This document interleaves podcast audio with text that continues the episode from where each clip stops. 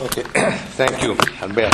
I'm sorry I cannot speak with uh, your beautiful language. I, w- I would like it. It's a very, very big frustration in my life to be able to speak Italian. Um, thank you, uh, Alberto, for inviting me. Thank you for what you said. I did not understand all of it, but I suppose it was kind. So thank you for these words. And uh, so I have to speak about uh, C as competition and G as globalization. It may seem strange to put together both problems. One is a maybe more theoretical problem, competition, and the other one is a, a fashionable uh, topic, uh, globalization.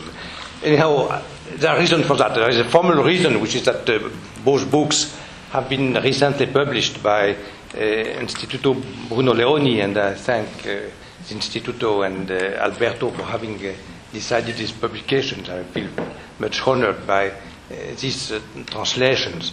But I think there is also a more, uh, a deeper reason for uh, linking both topics. Um, as we see, uh, I think that uh, competition is really at the center of all economic problems, and we cannot uh, avoid it. And uh, maybe for any social and economic problem, we have uh, to deal with this problem of uh, competition. So um, I would like to um, try to summarize rapidly main topics of the, the small booklet on uh, uh, competition. And first, to remind you something you do know, uh, which is a traditional theory of pure and perfect competition. It may seem to be a purely theoretical problem, but in fact it is important because um, it has very practical consequences.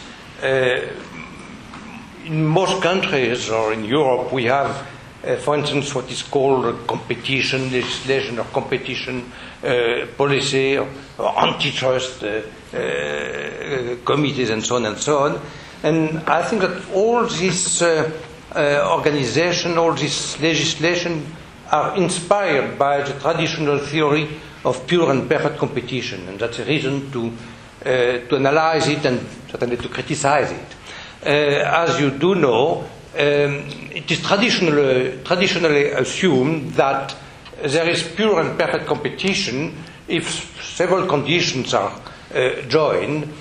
It depends on uh, authors, but mainly um, it is uh, accepted uh, in general that uh, there is competition whenever there are a great number of producers uh, producing exactly the same commodities or services uh, with the same technique. It is assumed more or less implicitly that the, there is one optimal technique, and if at the beginning uh, different producers are using different techniques, little by little they are converging towards this uh, common and uh, best technique. So, in that sense, there is a normative approach in the traditional theory of competition because it is assumed that uh, uh, whenever the conditions uh, exist for pure and perfect competition, it is an optimal situation because all producers are producing with the optimal technique and the consumers are satisfied because the lowest possible price given these techniques can be obtained and it is also uh, it is also uh, traditional to uh, to stress that whenever there is such a situation, finally the, profit is equal to zero. I remember when I was a student, I was surprised by this idea that profit could be equal to zero, but I was told that it's like that and so on, and it is optimal because there is no profit. And I, I, think I was, I was right at that time not to be satisfied with the, with the theory, but I did not know why I was not satisfied. And maybe that's the reason why, little by little, I, I wanted to, uh, to, to explore this, um, this field of, of thought. Um, I think that uh, one reason for this uh, traditional theory of pure and perfect competition is that people feel concerned with something which is sometimes called uh, market power. Market power. And the assumption is that whenever there are a lot of uh, uh, producers, uh, producing the same good, then no one can have some uh, power and uh, charge, for instance, a higher price than the competitive price.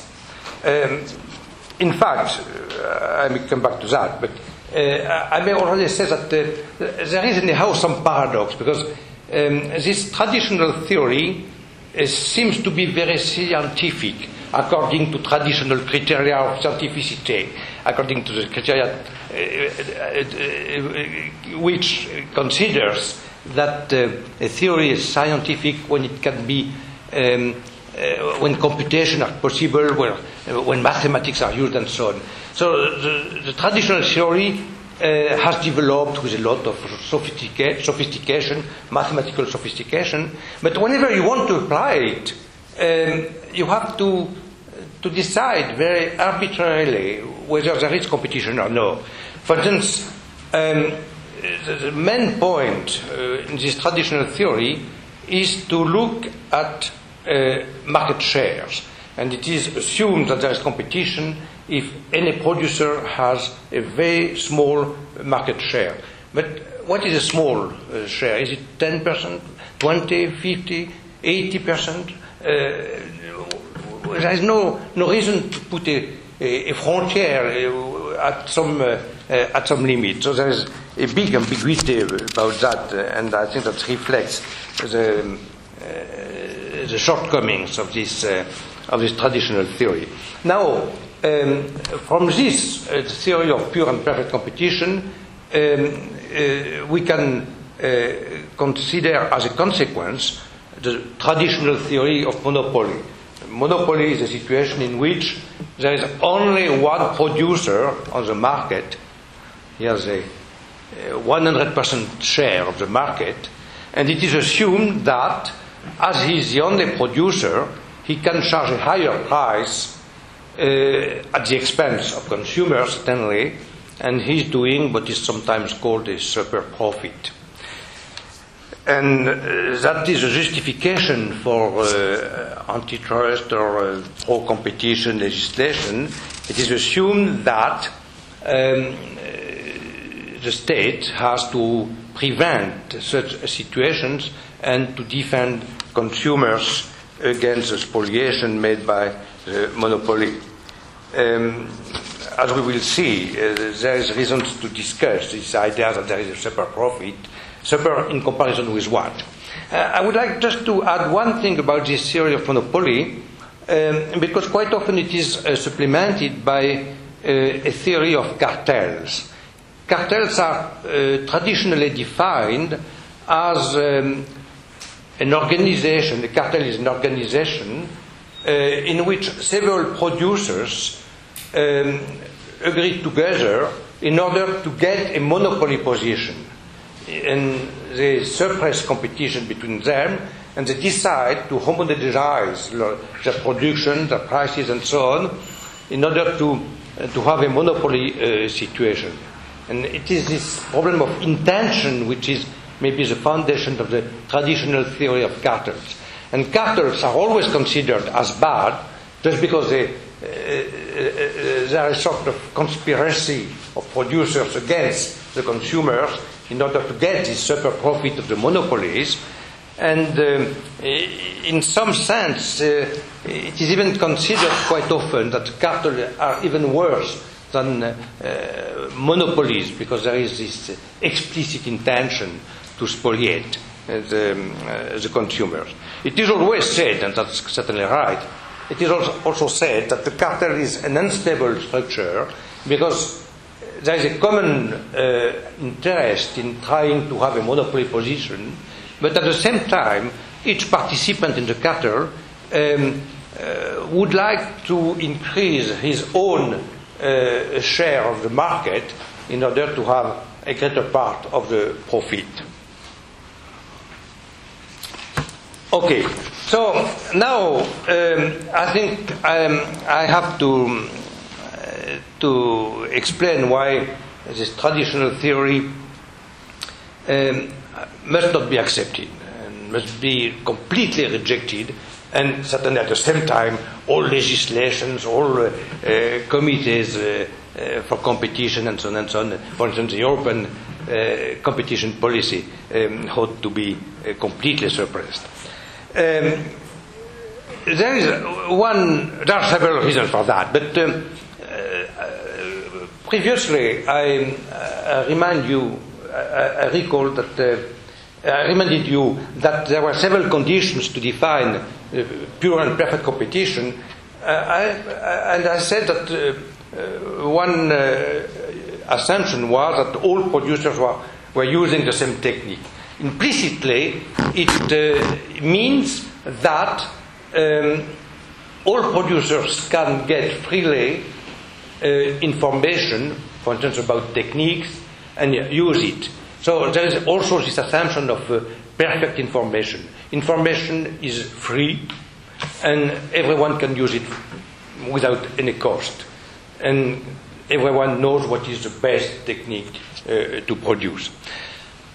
However, this assumption that uh, information is perfect and uh, costless is certainly not realistic. Uh, in fact, one could say that uh, um, the main purpose of any human activity is to acquire and to create information. And production processes are mainly um, problems of creating new information. Uh, in uh, any human society, uh, information is always imperfect because we don't know everything. We have to discover. We have to discover information. And so, this traditional theory of pure and perfect competition um, relies on uh, a completely unrealistic uh, assumption. It doesn't describe the world as it is, it describes a purely imaginary world.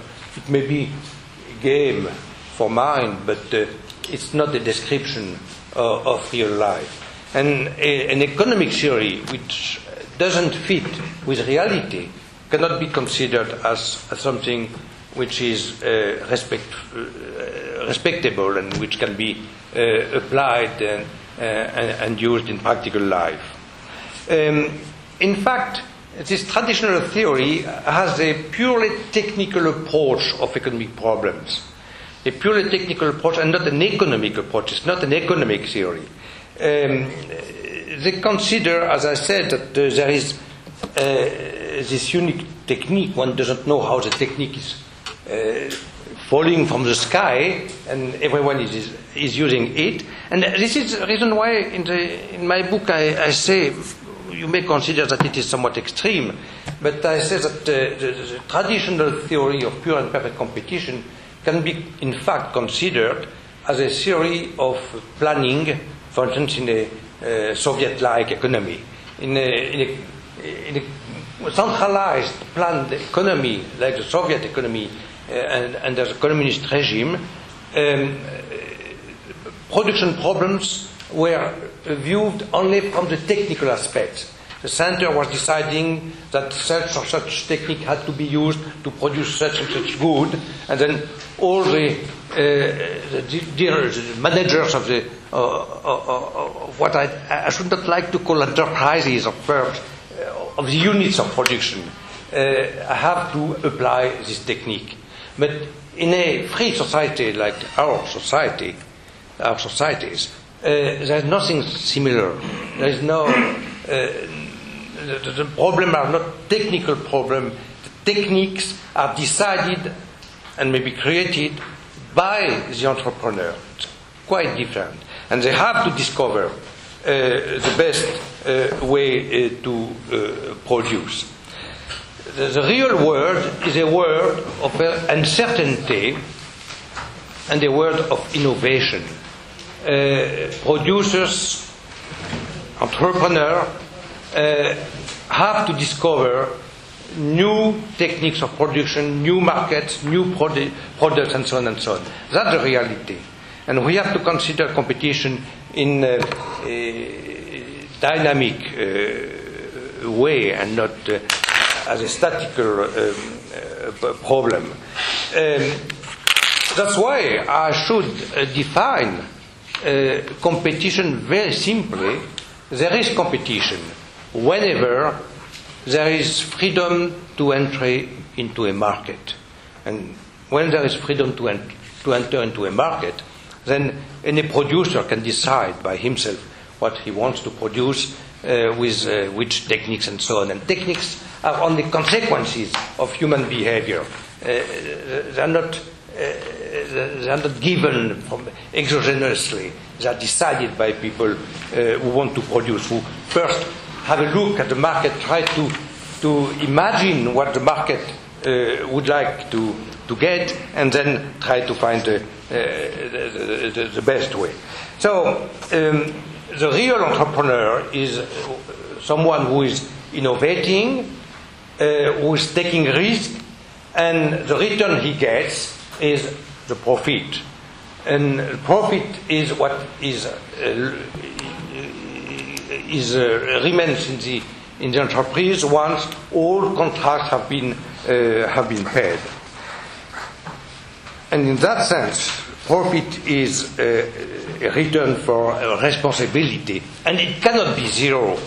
Um, from this, we can see that uh, there are, in fact, uh, different uh, situations um, uh, when we consider a monopoly. I, I said that in the traditional theory of monopoly, there is a monopoly whenever someone is producing, is the only producer of something on the market. Now, there are two different kinds of monopolies. Uh, one is the innovator. The innovator, by definition, is someone who is the first one to, produce, to propose uh, a, a, new product the, to the market and has, by definition, 100% share of the market. But, uh, and he gets a return for that, he gets a profit, and he, he was an innovator to get this profit. But it is, it is really meaningless to say that uh, this profit is a super profit in comparison with a completely arbitrary situation of pure and perfect competition. Pure and perfect competition doesn't exist. No one was producing this good. And then there's someone who is inventing, uh, who is innovating, pro- proposing a new good, and he gets a return for that. He's not exploiting the consumers, quite the contrary. He's offering something to the consumer uh, which is better for them. And from this, we can uh, say that, uh, in some sense, one could say that one great merit of competition, in the sense I have defined it, which is uh, freedom to enter into a market, one great merit of competition is that it induces people uh, to get what could be called a monopoly position, a 100% share of the market. But if ever there is freedom to enter, uh, this position is always temporary. There's always the possibility, and that's, that, that's the way it works, but in reality, there is always a possibility that new uh, commerce enter into the market, and certainly when, whenever it, it happens, profits are decreasing little by little. So a real entrepreneur has to innovate continuously if ever he wants to keep uh, a profit. One consequence of competition is that induces, it induces producers to differentiate. And I think that's very important because um, in the traditional theory of pure and perfect competition, it is assumed that there is competition whenever many producers are producing exactly the same products in, in the same conditions. In reality, it's exactly the contrary. Uh, if we accept the definition of competition as freedom to enter into a market, if there is such a situation, then producers want to differentiate one from the other in order to be better. And in some sense, this definition of competition is close to the, to the definition we are using in daily life. It is very strange that economists have built over time a theory of competition uh, which has no link not only with reality but even with daily words we are using. When we say, for instance, that uh, uh, in sport uh, people are competing, uh, we mean that each of them wants to be better than the other one. He wants to be the first. It is a first. The, it is the same in, uh, in business. Whenever there is competition, producers are competing not to be similar to other ones, but to be better than other ones. So the, great merit of, uh, of competition is that it is inducing differentiation. And it is certainly inducing uh, people to uh, innovate. In that sense, uh, that's why Hayek defined competition as a process of discovery. Now, uh, I just said that uh, there is two sorts of monopolies. One is uh, the innovator. We ought not to call him a monopolist, but just an innovator, an entrepreneur, a real entrepreneur. And the, the, the other situation is the situation in which uh, a producer has a 100% share of the market because he gets some privilege from the state. There is no freedom to enter into the market, and a public or private firm gets uh, the privilege of uh, producing. Public utilities uh, are in this category. And in that case, we may not say that there is a profit of the producer, but a rent. Uh, a rent. The, div- the, distinction we have to make, which is not usually made in uh, economic theory, is a distinction between free behavior and uh, behavior by constraint. That's the real uh, distinction we have to do. So I, I know I lack time. My neighbor is uh, uh, giving me some giving me some papers to, uh, I, and I have to to be very short. And um, uh, I, I, don't take time to speak about cartels. It's a subject I do like. Certainly, I'm a, a supporter of cartels in that sense that. Uh, there are some situations in which um, differentiation is not a, very big differentiation is not optimal, and so um, uh, a cartel can be defined, uh, I, I, feel, as a structure in which um, uh, several producers are cooperating or coordinating their activities in order to uh, adjust better to the needs of the market. For instance, in the network activities, it is quite uh, obvious that uh, uh, consumers don't need too large a differentiation of, uh, of supplies, and so coordination of activities is, is needed. Now, I just want to say some words about globalization. Why this uh, topic, globalization, is uh, uh, linked to the problem of competition? I think for one simple reason, because we could define globalization as a state of affairs in which people are free to exchange. And saying that means that globalization could be defined as competition all around the world. Globalization means free entry on the market without having to consider the nationality of the producers and the purchasers. So I just explained that uh, competition, um, as I defined it, freedom to enter into a market, is good, and it is good because uh, it is a process uh, which induces people to innovate. And I think we have exactly the same problem uh, at the international or uh, world level.